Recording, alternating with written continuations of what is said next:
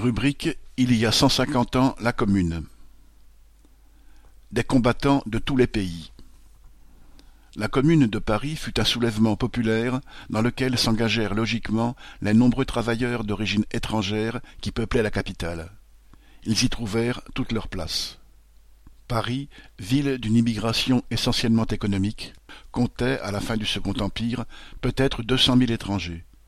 En premier lieu des Belges et des Allemands, dont une partie quittèrent la ville lors de la guerre franco-prussienne, des Suisses, des Luxembourgeois, des Italiens.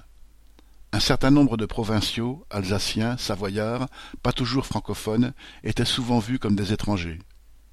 La capitale accueillait également environ quatre mille Polonais en exil qui avaient fui la répression des insurrections de 1831, 1846 et 1862 pour une Pologne indépendante.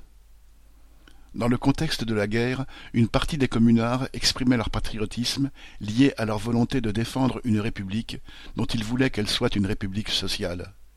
Ils se souvenaient bien sûr des guerres de la Révolution française contre les puissances monarchiques.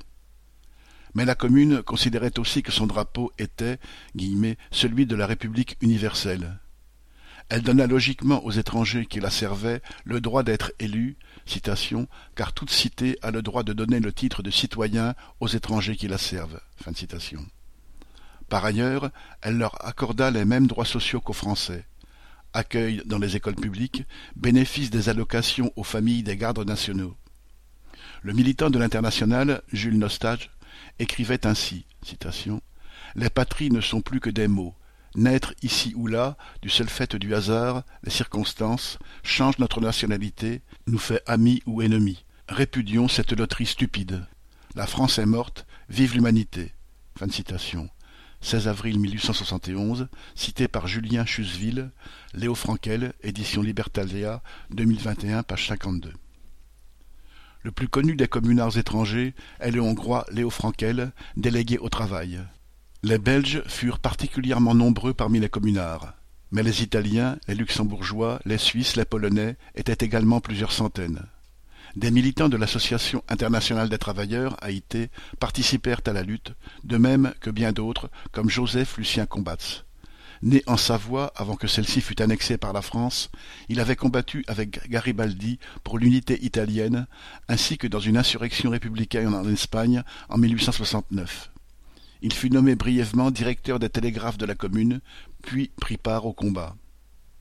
Des Polonais jouèrent un rôle important, en particulier dans les combats, où leur expérience militaire était précieuse.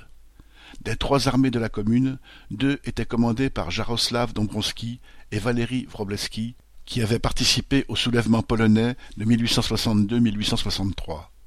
Dombrowski, 35 ans, proposa d'attaquer tout de suite Versailles, ce qui ne fut pas fait et que la commune paya chèrement. Il joua ensuite un rôle essentiel dans l'organisation de l'armée de la commune et acquit une grande popularité. Après avoir défendu l'ouest de Paris contre les Versaillais, il fut mortellement blessé le 24 mai sur une barricade du XVIIIe arrondissement. Quant à Wrobleski, il organisa la résistance au sud de Paris, puis place du Château d'Eau, aujourd'hui place de la République, avant de réussir à se cacher et à gagner l'Angleterre, où il fut membre du Conseil général de l'AIT. La presse versaillaise se moquait de l'implication des Polonais interlopes, le Figaro. Plus généralement, la commune fut accusée d'être un ramassis d'étrangers, une citation nuée de sauterelles cosmopolites qui s'est abattue sur la France. Fin citation. Le journal Le Gaulois écrivait le 20 avril, Paris est au pouvoir de l'insurrection, mais l'insurrection est au pouvoir de l'étranger.